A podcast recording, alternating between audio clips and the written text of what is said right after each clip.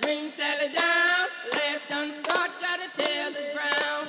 Bring Sally up, bring Sally down. Last done start, ground. Bring Sally up. Martin Truex Jr. cruising to his 28th career win in the NASCAR Cup Series. Truex wins Phoenix. And that ties him for 28th on the all-time list with Carl Edwards and 1960 champion Rex White. Crew Chief James Small is fired up for that win. Welcome back to the Full Tank with Phil podcast, the first ever podcast about gambling on NASCAR. And happy St. Patrick's Day to you and yours. We're recording this on St. Patrick's Day, hoping to get a little bit of luck coming our way. We will touch on luck and that in just a second here. But on this episode, we are going to start by recapping Phoenix, talk about how the podcast did with our bets and any takeaways that we saw coming out of that race. And then we will quickly pivot because of spoiler alert, how we did in that race, to Atlanta. That's where we're going to be spending most of this episode talking about. We're going to start with a little bit of track stats and then go ahead and get to talking about winners, who we like and why. Top tens, head to heads, all the stuff that we usually talk about. It's coming your way, talking about Atlanta Motor Speedway. And then at the end, I kind of teased this last week a little bit, but i got a Phil's Fired Up section for you.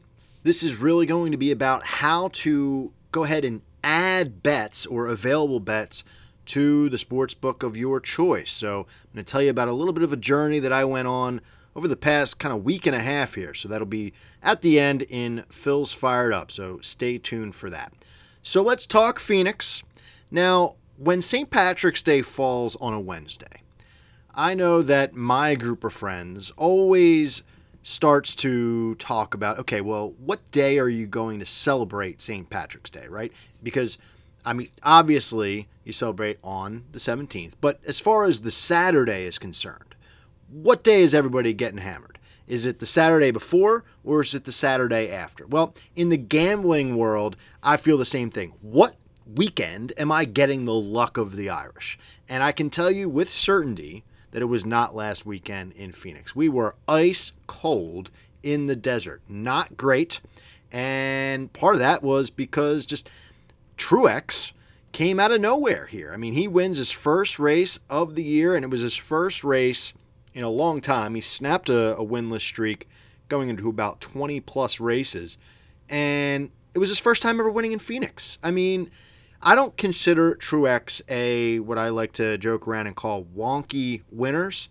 I don't consider him a wonky winner, but when you're looking at Phoenix, I would say that he does kind of jump out at you. I mean, we he was not on our radar last week when we were talking about picks to win the race or you know anything for that matter, head to heads. We didn't call him out in anything there, and he really showed a lot of strength. I mean, I can remember in that third stage. He was maybe about fifth or sixth, and I remember Logano or somebody was up front, and Jeff Gordon says, "Wait a second, guys. Truex is he's coming." And boy did he. I mean, he really showed that he was the car to beat and really great for them. Really good to see. It's just so funny how everybody has recency bias in NASCAR because just a week ago he wasn't really a blip on the radar and now people are saying, "Well, you know, Truex is back." He could, you know, go to the championship four. What happens, you know, come November when they're back at the same racetrack? it's just so funny because he wasn't really the Truex of old, and now a sudden, boom, he's back. So we'll have to keep track of him. But with that, I mean, uh, the closest guy we called out to win the race was Hamlin. He finished third. It's another one of these races where if we ended the race after stage one, our podcast bets would have been crushing it. Like we would have made a lot of money. But of course, uh, even though I was, you know, calling it in, NASCAR still has to run the full race, unfortunately for us. But when you're not hitting winners, you need to do other things. And we had top tens picked out. Now, I think we knew that they were a little bit risky. We had Tyler Reddick and Cole Custer, and, and towards the beginning of the race, they were doing okay. Tyler Reddick really let us down. Uh, I think we expected a lot out of him. Had him in a daily fantasy lineup as well. and he just really did not perform like we thought. I think he got in a little bit of trouble there, which didn't help. But in any case, our head-to-heads missed, and then even a throw-in when we talked, think about it, Aric Almirola coming from the back there. He was like plus 175. I had that my personal bets, even though we just briefly discussed it on the podcast. I threw that in, and he finished 11th, so I couldn't even cash in on that ticket. But the one place we still are thriving is head-to-head matchups. The three that we called out in detail were two and one last week, so we have that to kind of you know hang our hat on and say we're still doing well in that category. But for the most part, it didn't feel good. Uh, not hitting the top 10 and just missing the winners yet again. It's really tough. So we are ice cold. Phoenix, you know, looking at it from a, a non gambler perspective, just looking at what we're seeing there I mean, we had Harvick to win the race, and Stewart Haas. I mentioned Almirola driving kind of from the back to 11th. Still not cracking that top 10. Custer was not good. Briscoe was okay, you know, mid pack pretty much the whole race. And Harvick kind of defaults into a top 10 at this point. They're not showing speed, and I think that's the biggest takeaway. The other, they are losing ground on these other teams. So we're going to talk about that a little bit in this podcast when we're making our picks, Stewart Haas. So I think this is a, a, big race upcoming when we go to Atlanta to see specifically how those four drivers do for that stable because it's not like what we're used to. So that's really the biggest takeaway that I have from Phoenix. The Truex win, snapping that you know streak that was on, getting off the schneid as they call it, and um, yeah, trying to put that in the rear view mirror for us because we want to get out of Phoenix and let's go somewhere else. So let's talk about Atlanta.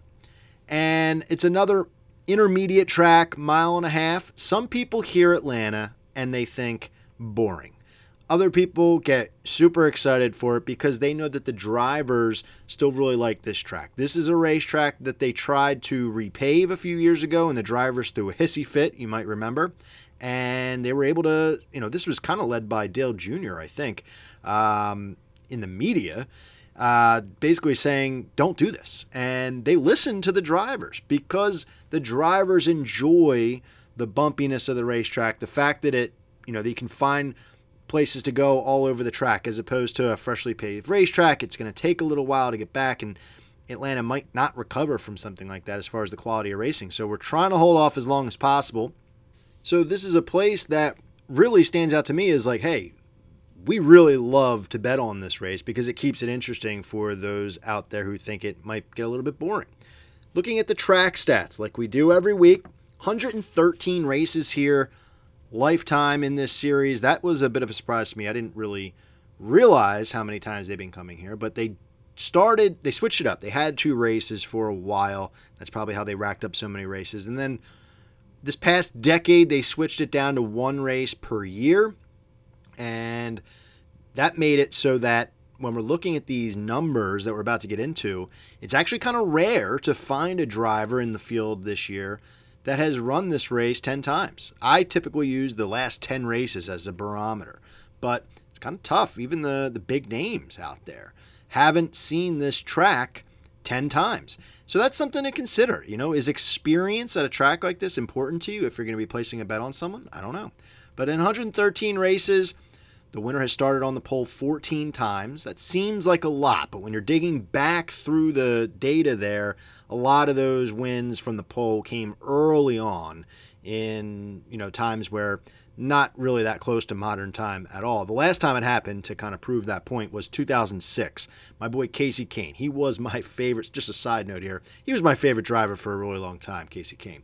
And uh, so it's just funny to see his name pop up here in Atlanta a few different times when you're going through the numbers. 2006 was the last time winner started on the pole. Starting in the top five, it happens 54% of the time. And starting in the top 10, it's 78% of the time. So that's going to be a big factor, I think. Starting position, if you got a guy starting in the top 10, it's a really good spot to be in, clearly. Starting outside the top 20, it's pretty rare. Only eight times history in this racetrack. Jimmie Johnson was the last time to do it. He started 32nd in 2015. Now, I know we typically like to look at some patterns or see where things stand as far as the manufacturer is concerned. And there is a small pattern here when you're looking at the manufacturer. So if you go back nine races, you got two wins for Toyota, then three in a row from Chevy, then four in a row from Ford. So since there's only three manufacturers, you'd probably say, all right, well, the pattern's going to reset and go back to Toyota. So two, three, four, go back to two, it'd be Toyota. So if you're into patterns like that, that's uh, something to consider. We will be calling out one of each, actually. I'm just realizing this now when we get to our winners in just a second there. So, kind of an interesting tidbit. I mean, I don't think that pattern really means too much. It's just kind of funny to see if that's going to play out this weekend. So, one last thing to think about though when we're talking about Atlanta, and that is rain. I don't know what the weather's going to be like this weekend, but this is a track because of the no repave if there's rain, we could be in for a long weekend because of the weepers. They get through and it makes it really tough for the track people to dry the racetrack and get us back going green again. So you're going to pray for no rain this weekend if you want to see a race on Sunday. And I know that with Bristol coming up next the dirt race, a lot of people are hoping that they can get this race just in and out and focus on the dirt race next weekend. So let's talk about strategy. My strategy this weekend, I'm going to try to avoid the big time favorites when I'm talking about odds to win the race. I'm looking for kind of just beyond that initial group and get some good, solid drivers with really solid odds. Because if you're looking at the history so far in 2021, there have been guys, nobody really from up top of the odds list has won. I mean, even Truex last weekend wasn't at the top of the odds list. So, looking at it from that perspective, you're kind of ruling out Truex again. I mean, I know my situation is back to back winners. I try to avoid him. He's one of the favorites right now. The favorite is Harvick, starting at plus 500 on DraftKings right now. Then Truex and Larson to 600 and plus 650. So I'm going to avoid those guys. I'm going to jump to the next level of guys when we're looking at the odds list.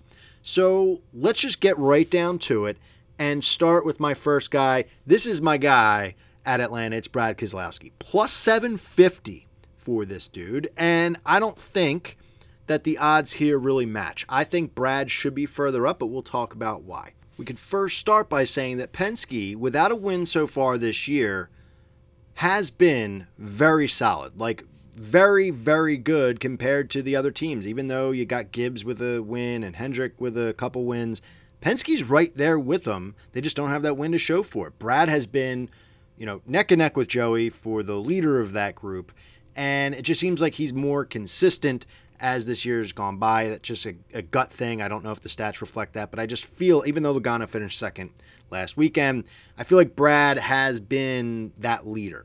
So now we're talking Atlanta, and you dig into the stats here in his last 10 races. Now, he is a guy who's been here 10 times, which is good. 10 races, 2 wins, 4 top 5s, 8 top 10s. His average finish is 11.4 in that time span, which is good enough for 6th on the circuit. His driver rating, though, stands out to you for his career. He's second on the circuit, 96.9. So the thing is, in the last three races, his driver rating is third. So it's still really solid. You got people you know, these newer guys that he's been racing against, the guys he's going to be racing against on Sunday. Well, in the last three races, it's that same group, and his driver earnings right there. So he's not dropping off at all. His wins have come in 2019 and 2017. So in the last four races, it's either been Harvick or Keselowski. And we said Harvick's the odds on favorite to win the race. Meanwhile, Keselowski's like four or five guys down the list at plus 750. Let's get a little bit of a value pick here. If you're choosing between those two guys, it just doesn't really make sense here. Now, if his car was running in all 10 of the last 10 races, he would have a, a, top 10 in every race because he had a crash and an engine failure. He's just been great in this time span at Atlanta. It just seems like a place that he likes to be at. Now, we're talking about intermediate tracks, because mile and a half track, and we heard Jordan last week talk about how he likes to compare tracks and how they're similar and how guys do it various places that match up.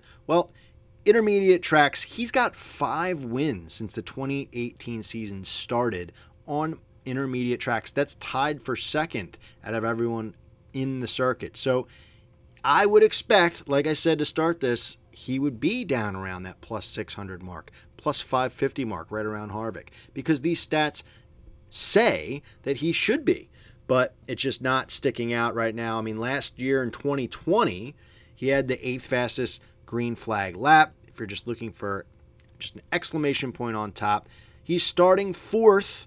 So we talked about the stats from the top five and the top 10. It's right where you want to be. Like, he doesn't have the pressure starting up front on the pole like he did last week. Starting fourth, to wait in the wings a little bit, wait in the weeds like a snake, and then jump out and, and be that guy. So, hey, if you're going back and forth between him and Harvick because they have rotated, it's Brad's turn.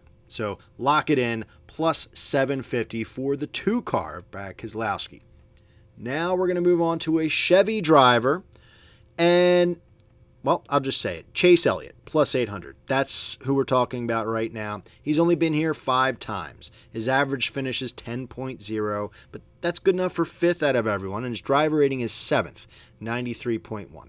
So I hear what you're probably thinking right now. Those aren't world beating numbers. And I agree with you. His last five races, one t- or sorry, his only five races, one top five, four top tens. His best finish came in 2017 with a fifth place.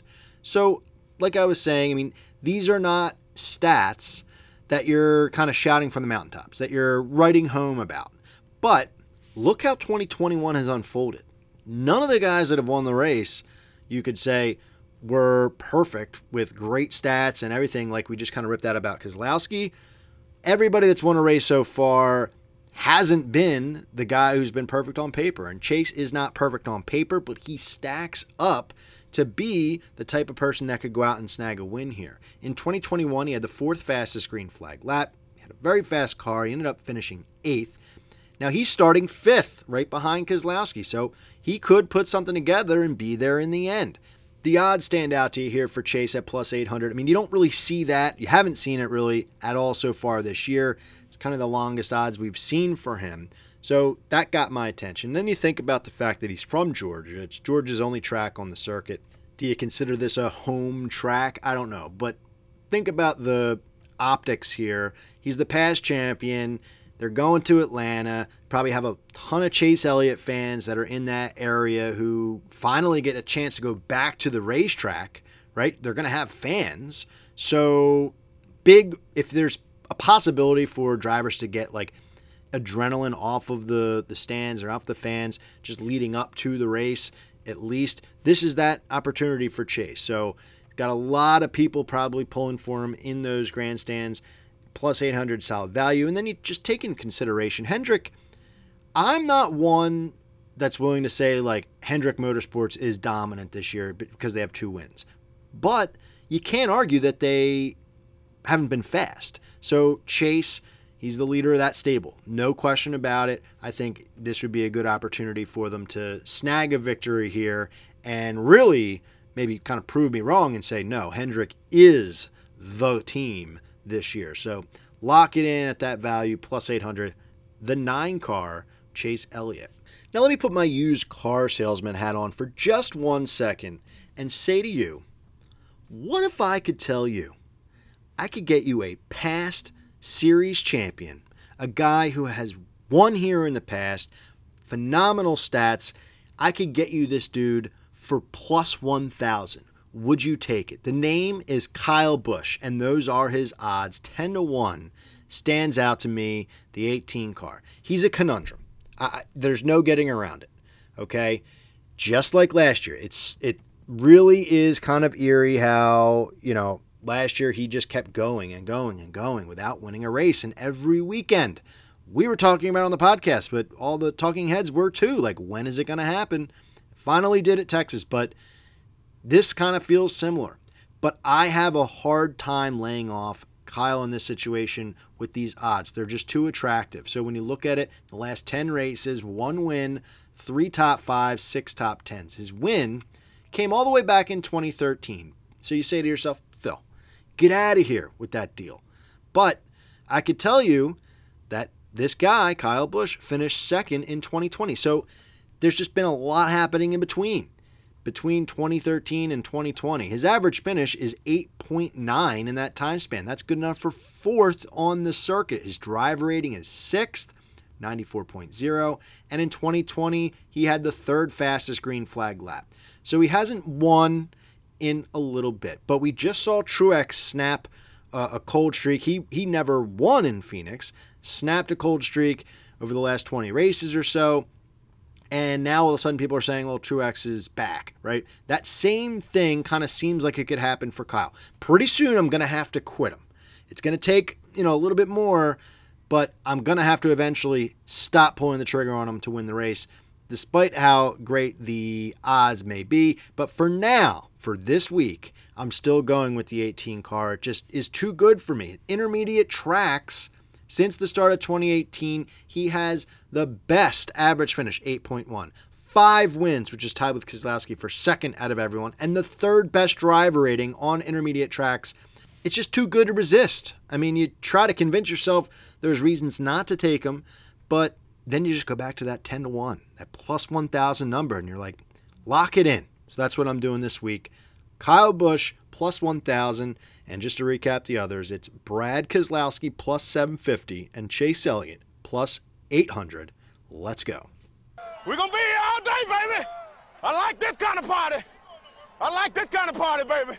In the top 10 section this week, I'm kind of twisted up here, all right? Because I love one of the picks. But after that, I hate everything. It's a love hate situation going on right now in the top 10. So let's start with what I love about it and the name is Kurt Busch. Kurt Busch is going off at minus 115 to finish in the top 10. I absolutely can't get enough of that. I have to imagine that those odds are going to get shorter. I know that we typically look for longer odds in the top 10, but plus or sorry, minus 115 is too good to resist. When I pulled up the odds when they were released, I just kept scrolling and scrolling and scrolling. I was like, no, I had to have missed them right? Where is he? And then all of a sudden I found him all the way down the list. The reason I'm all about it is because his numbers are really, really good here. All right? The books are not reflecting what his history has been at Atlanta. So he has five straight top 10 finishes. All right? We're not asking him to win the race. But by the way, if you did want him to win the race, super, super long shot plus 2,200. That would fit with the narrative of this year so far, I would say. I don't think Ganassi has enough speed right now to actually win the race, but I think they have enough speed to get Kurt, the one car, into the top 10. His average finish in the last 10 races, 6.9. That is good enough for second out of everyone going off on Sunday. That is insane to me. Now, I know a lot of people hate the average finish stat, so let's talk about other things. He has seven total top 10 finishes in that 10 race time span. His drive rating during that period is fourth out of everyone. Wild stuff. So, why is he being ignored by the sports books? I guess it has something to do with the 2021 season so far, but even that, he's not horrible. Like, he's not outside the realm of possibility for getting a top 10 here.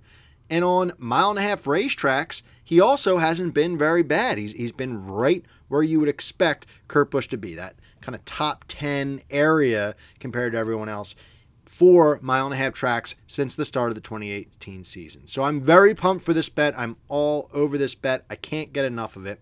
And if you want to throw a little something extra on to Kurt this weekend, the sports books have him going up against Alex Bowman. And Bowman, now, I was 100% against Bowman last weekend. It was a, a, Christopher Bell matchup, and we took Bell strictly because of how bad Bowman was at Phoenix. He's not very good at Atlanta either. His average finish is 21.0. That's one of the worst in the business out of everyone who's a current driver and a consistent driver. So I'm not sure it's going to continue like last weekend. We were ripping on him really hard, and he went out and he put a solid run together, even though he got into the wall or, or got into it with somebody early in the race, he was able to bounce back for that and finish like 12th or something at Phoenix. So I'm not saying that he's going to have another bad run at Atlanta, but I'm saying it hasn't been good in the past. So when you're taking a guy who has clearly been very good recently at Atlanta, taking on someone who just hasn't been able to put a race together, well, give me the one car over the 48. Kurt is 3 and 0 versus Bowman in the last 3 weeks, so, or sorry, 3 races. So it just all points to Kurt Busch here. So that is what I love in the top 10 section. Kurt minus 115, put it in and don't even look back.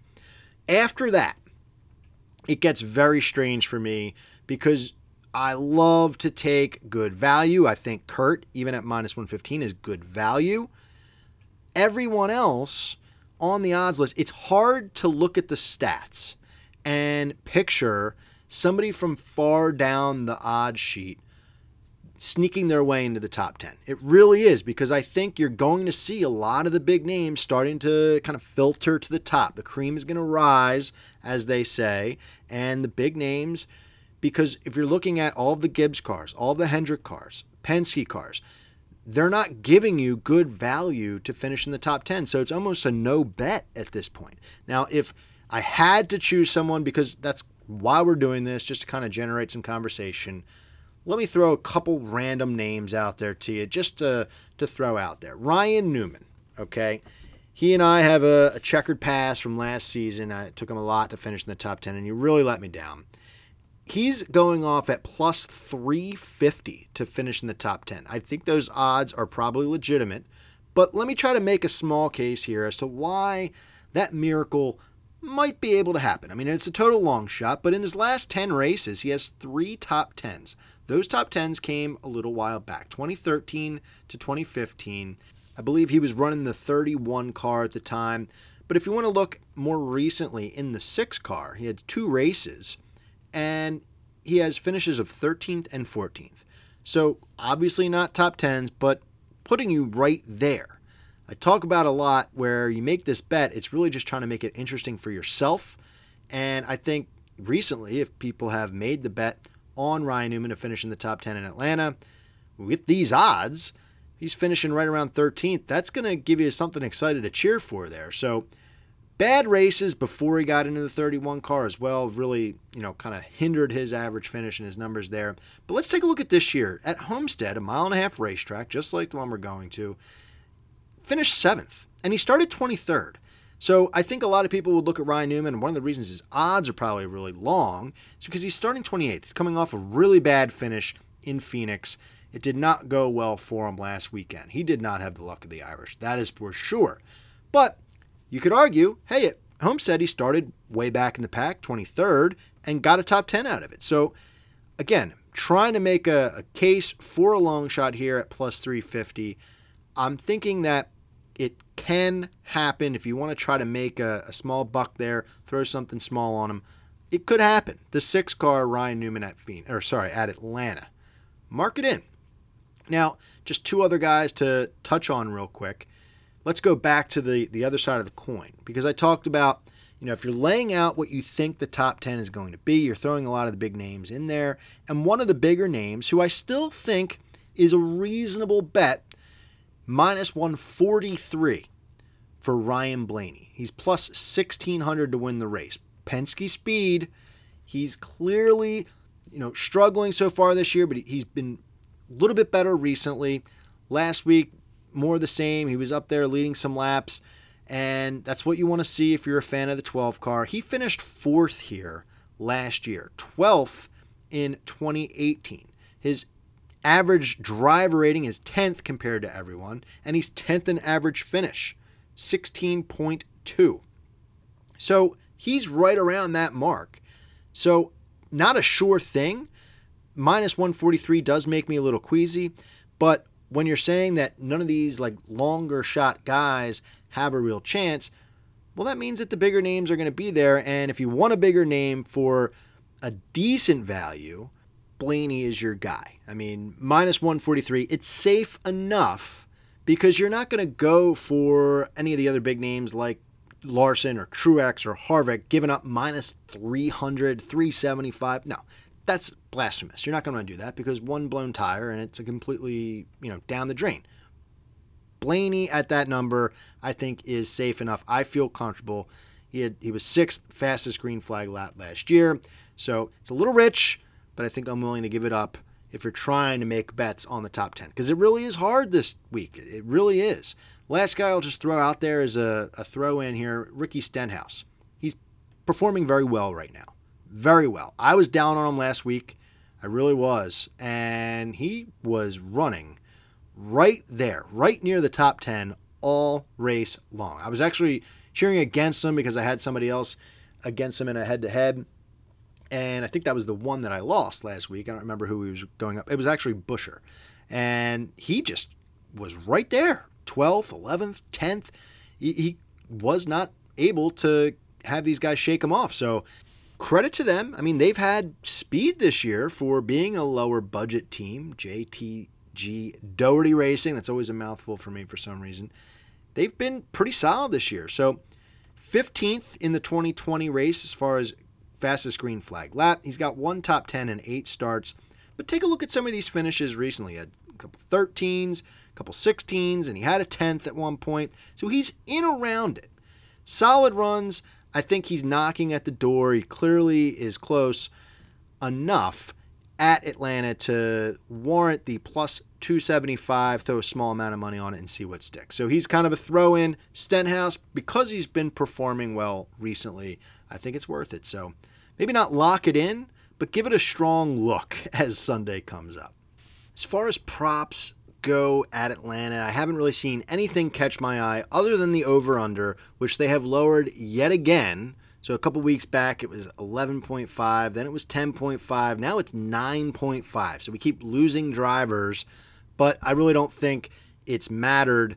Uh, at least it matters this week. So last week I went with the under, missed obviously with Truex being the 19 car. I'm going back to the well plus 100. The under, I think you're getting a lot of good drivers in that realm, even though you're still losing a couple drivers from what we're used to seeing the over under set to be. You got Keselowski, you've got Harvick, you've got Larson, you've got Elliott, you've got Kurt Busch. I mean, you've got other guys who have potential to to get the job done. So I like getting the value here at plus 100 instead of giving up minus 150 something, I believe it is, for the over. Obviously, you get more vehicles on the racetrack, which is a big advantage, but I think a lot of the heavy hitters are in that under 9.5 number. So lock me in there for this week's race.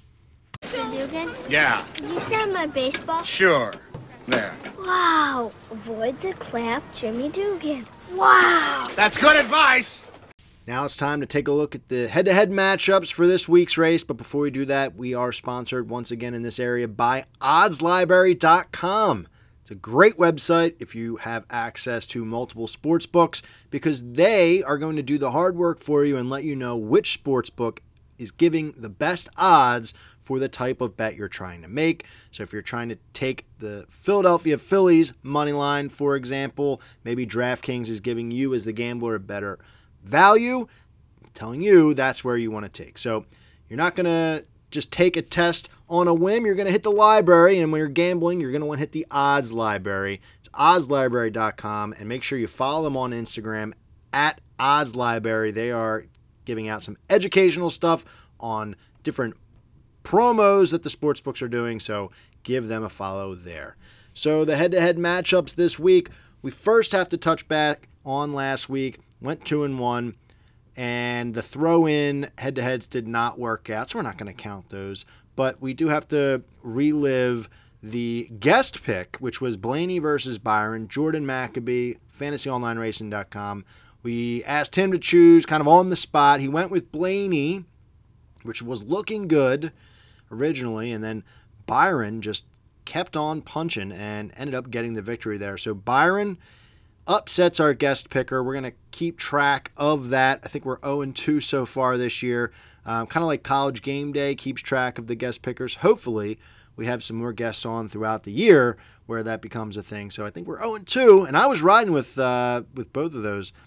Funny thing that I realized after the fact was Byron versus Blaney is just such a funny matchup that they put out there because I think Byron is dating Blaney's sister.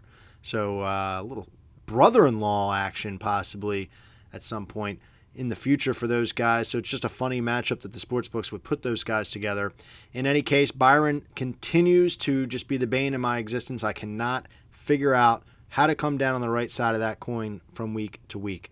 So we'll talk about him at the very end, but we're going to talk about three matchups in depth, just like we normally do.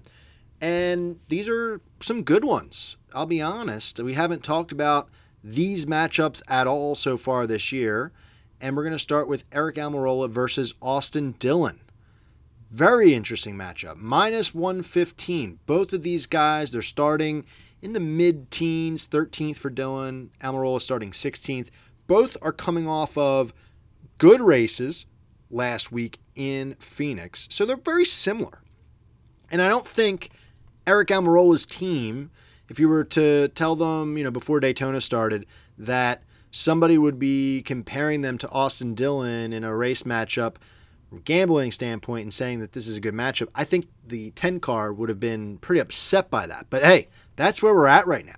So let's dive into the matchup here and looking at Austin Dillon first. He's been here eight times. He does not have a top 10 finish. That's interesting. Highest finish was 11th. He's done that twice, but he did it in 2020, just a year ago. His average finish is not good 21.4, and that's among the worst in the circuit right now. So, really bad average finish. His driver rating is 65.5. That's mid to back of the pack when you're looking at the guys who race every week. So, numbers on face value there for Austin Dillon really stand out to you and say, yikes, not really that good. His last three starts, his driver rating, if you sorry, if you're just focusing on the last three instead of the full eight races he's been here, his driver rating does not really improve that much. It's actually kind of right on par there. But his average finish does jump up 15.3. That's about a six spot difference. It's a big move. So if you look at his time in those last three races, he's finished from the spectrum of 11th to 21st. And I think that's really where you're going to be with Austin Dillon this year as well. Right in that area is where you'd probably expect him to finish. Now, looking at the 2021 season on the intermediate tracks, he's finished 12th in both spots. Homestead and Las Vegas, two 12th place finishes. So that's something to think about because you can look at the history all you want, but let's put the lens on of the 2021 season, and it kind of changes it a little bit. So Aric Almirola, looking at his numbers in Atlanta, nine starts total, two top tens. His average finish is 16.9. His driver rating is one step above Austin Dillon. I kind of expected, when you see his average finish is 16.9, I kind of expected his average driver rating to be pretty high, but it's 69.3. It's one position up, like I said. Now, if you focus on his last three races, both his drive rating and average finish improved quite a bit. His best finish at Atlanta is eighth. So he had a couple top tens, but his best finish only eighth. If you look at the 2021 season, both Homestead and Las Vegas have been very bad finishes for Almirola, like 30th and back, I believe. These are intermediate tracks, which is where we're headed this weekend. And it kind of just goes to the narrative that Stewart-Haas is down right now. Now, Almirola coming off of a little bit of an uptick. He wanted a good finish. I think he did finish in a spot that was solid.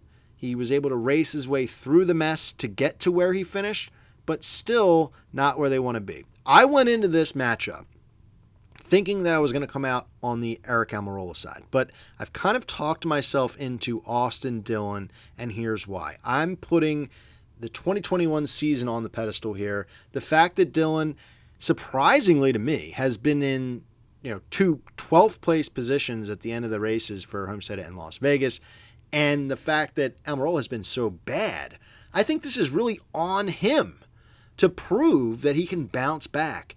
And until that case, I'm going to go against them. So I'm going to go with AD on this one. And the three car, minus 115 for Austin Dillon in that matchup. Bit of a surprise. I shocked myself in that one.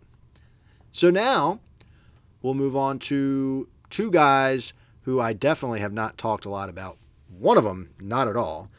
And the second one I've been avoiding. So Ross Chastain the new driver of the 42. He's going up against Erik Jones, driving in a new ride this year himself driving that 43 car for Richard Petty Motorsports. So solid matchup here because you got a guy who was in Erik Jones in a big time ride at Joe Gibbs, now kind of knocked down a little bit. And then you've got Ross Chastain, who's making the, the jump up from the lower series to a ride in Chip Ganassi. So you would probably say that they're pretty equal, I guess, especially the way Ganassi's been running so far this season. Ross Chastain, his stats at Los or sorry, at Atlanta, really not worth looking at. He was driving the 15 car, two starts, lifetime, 30 and 31st. So not good, but is it really worth looking at those numbers because he was driving that ship box in the 15? I, I don't think it really is.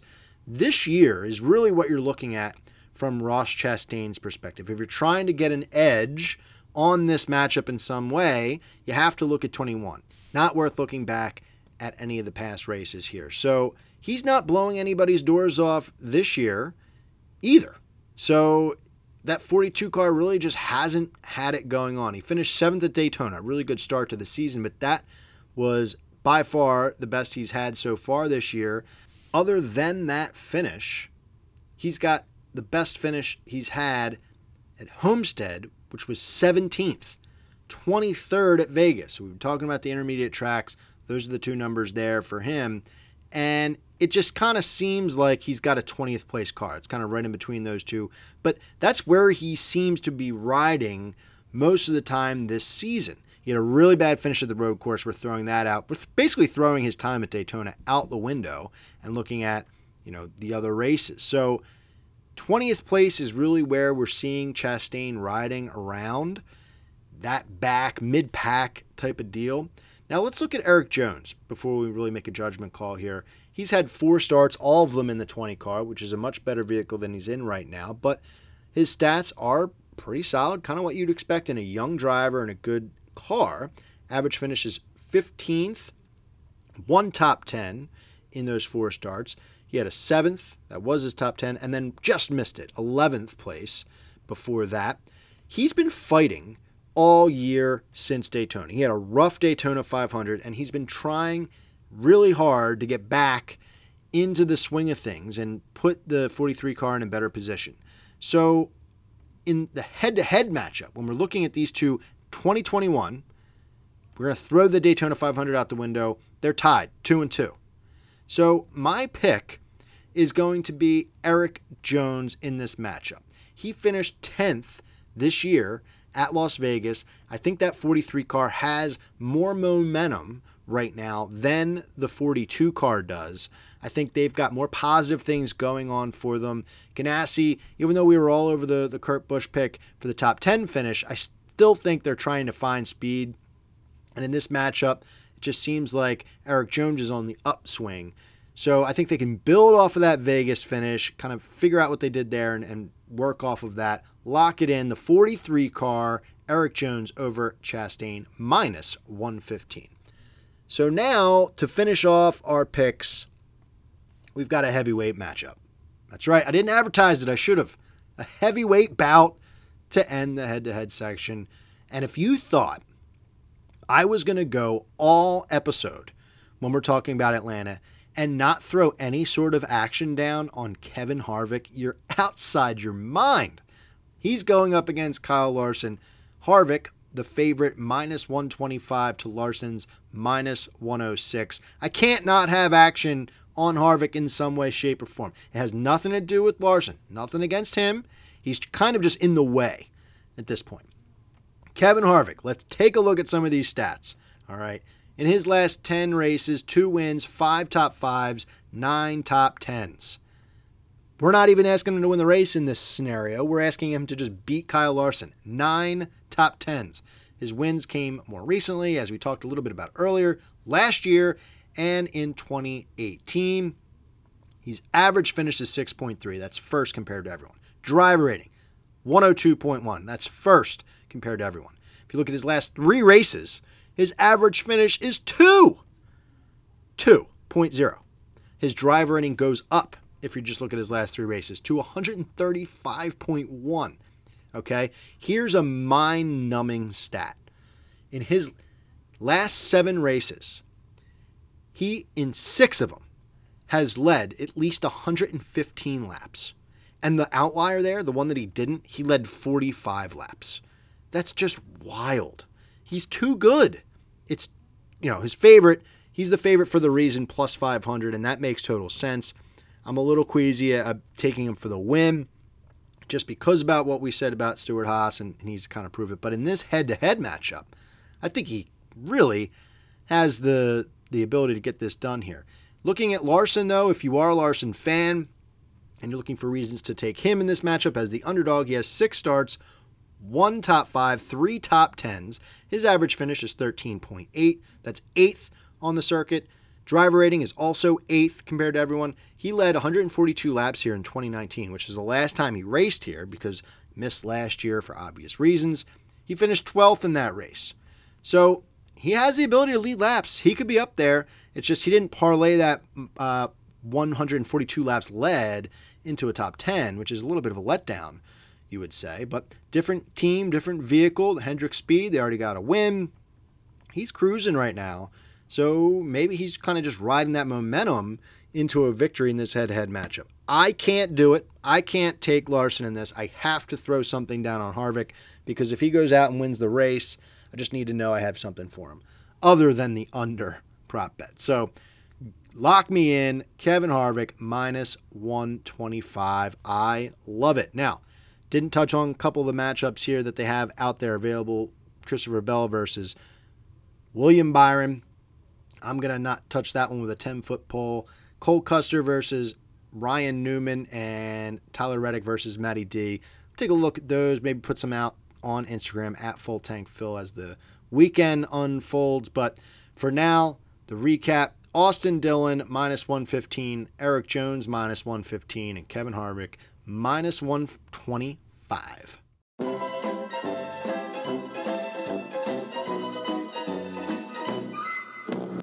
So we're going to end it this week with a Phil's Fired Up section. We haven't had one really of the negative sort so far this year, but I guess we're kind of due, right? I mean, eventually we had to get there.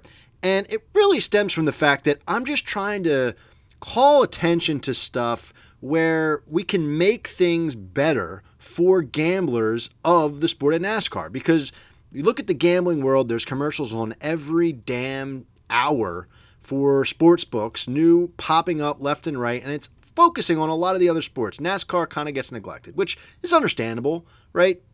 But I think there's opportunity to make things better for NASCAR gamblers. So that's really the umbrella of the topic that we're starting with this week. And it stems from something I mentioned last week. We had our guy Phil reach out, said that he had a bet that he saw available called finish on the lead lap, right? And I think that is such a cool bet. I, I harped on it last week. I'm, I'm doing it again. Well, that sent me into a bit of a investigation because I heard that that bet was available on Bet Rivers. So this, I'll call it investigation, is going to take me a few different places, and it starts with Bet Rivers. So I download the Bet Rivers app. I go and I wanted just to see what the odds were for the upcoming race for finishing on the lead lap. And I saw all the other bets, but I did not see lead lap finish bet. So I went to their customer service and I said, hey, what's the deal here? Why can't I see this bet? Because I know for a fact I've got a, another guy who is able to see this bet. So something's off here. I'm not sure why. Do I need to sign up first before I see it? Because I had not signed up for Bet Rivers.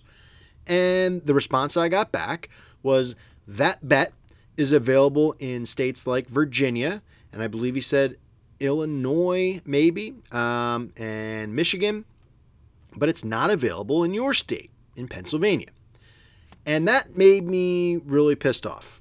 Like, why would the state of Pennsylvania restrict that? So then, just for the hell of it, because the sports book that I use most when it comes to gambling on NASCAR is DraftKings, because they put the odds out early, right? That's how I put this podcast together, try to get it out as early as possible so people can consume it as early as possible, give them a lot of time. And DraftKings gets their odds out for the head to head matchups and the props and everything out early, which is so awesome. So I have bothered them a million different times for a million different things. I know how their customer service stuff is, so I just sent a basic message out there like, hey, how come we don't have this option? I know that there's another sports book out there that gives the option when you're betting on NASCAR to finish on the lead lap, for example. Why are we missing certain things? Why can't we see everything? The response I got from both Bet Rivers and DraftKings was that the state of Pennsylvania restricts those bets. It's a state regulation thing, and they kind of left it at that.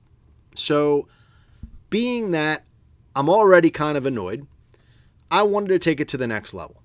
So, I Googled the Pennsylvania Gaming Commission and tried to figure out a contact there. It took me a few different layers, but I finally got a hold of an email address and I emailed them. And my question didn't start off specifically towards NASCAR, but it was really about how come there are certain things that are restricted on certain sports in the state of Pennsylvania? And if they are restricted, how do we get them unrestricted? Right? Is there a process that takes place? So I got a guy from the Gaming Commission from Pennsylvania that actually emailed me back, which I thought was really cool. I did not expect that, to be quite honest with you. I mean, it's a, government situation, and we know how things can go there. So I was blown away that I got an email back, and they gave me a breakdown. They actually used Virginia in their explanation, um, basically saying that you know, certain states have certain regulations, like Virginia, you're not allowed to bet on the college teams within your state for some reason, and Pennsylvania just has certain things because of all the different events that are happening one time, blah, blah, blah, blah, blah. None of it meant anything to me because I wasn't clear enough about the specific example uh, in my first email. They also didn't give me, as nice as it was of them to respond, they didn't give me any clear path forward to try to change the law or change the regulation um, that they have in place. So I responded back very politely and I said, hey, look, blown away that you email me back. I'm only going to bother you one more time. But here is the specific scenario that I'm looking at. I bet on NASCAR, and I know that in other states they have other betting options available to them. Why can't we in Pennsylvania see more options? For example, lead lap finish. Then the other question I asked him was, and if it is restricted, is there a form or something that I can fill out and try to, you know, get that changed?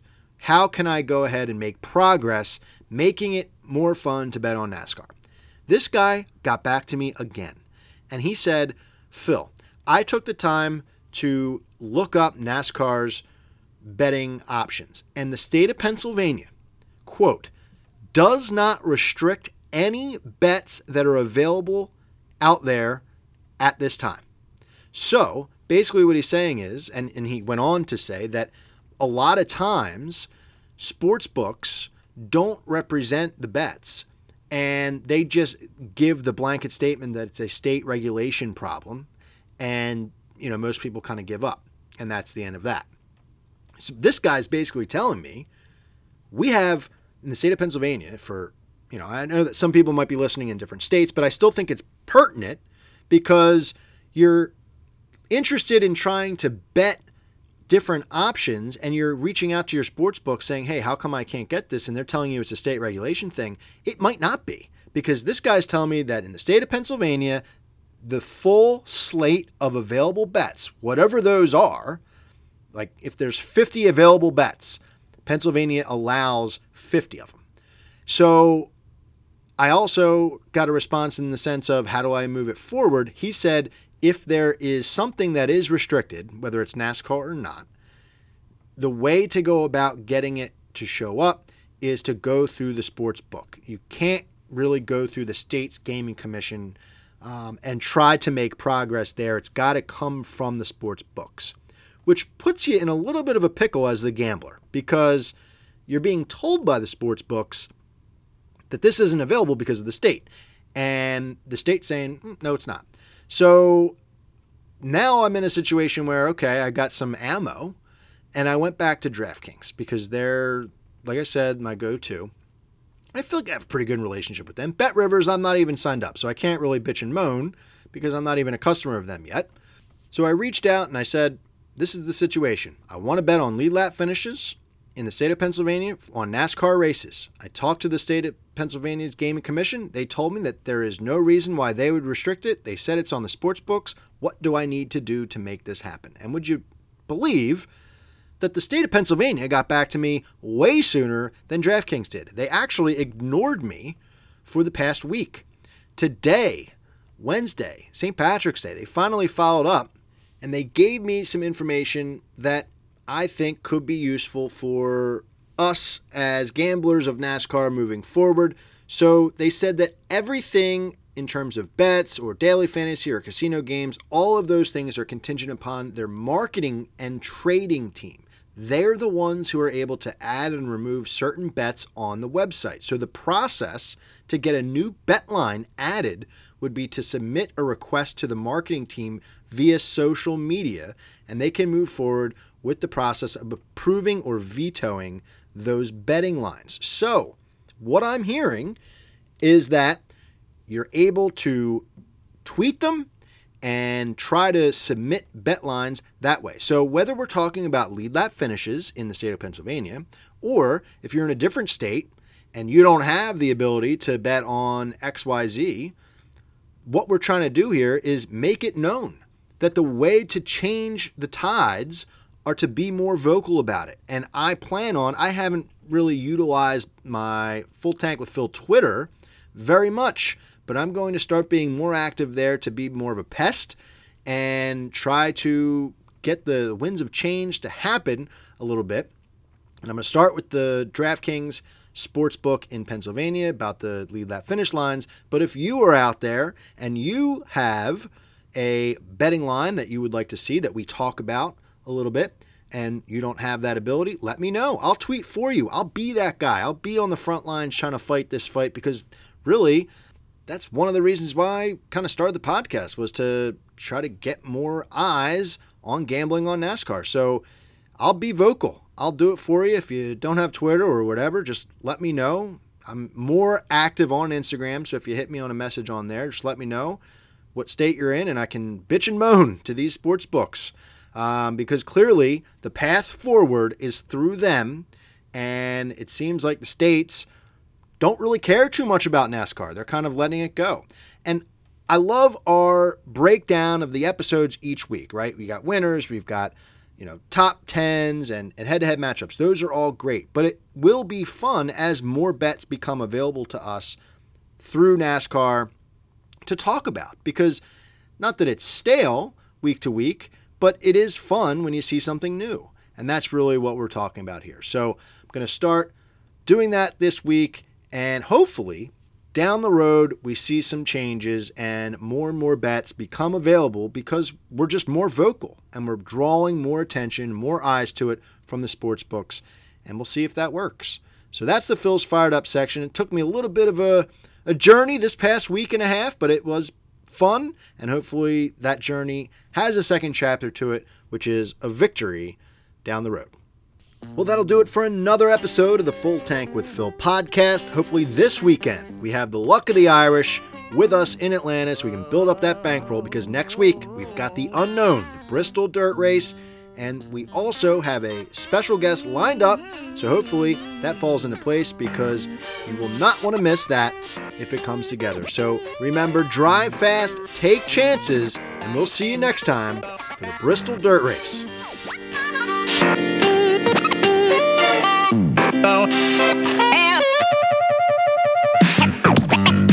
no place to go have no place to go. Darling, have no place to go. Have no place to go. Girl.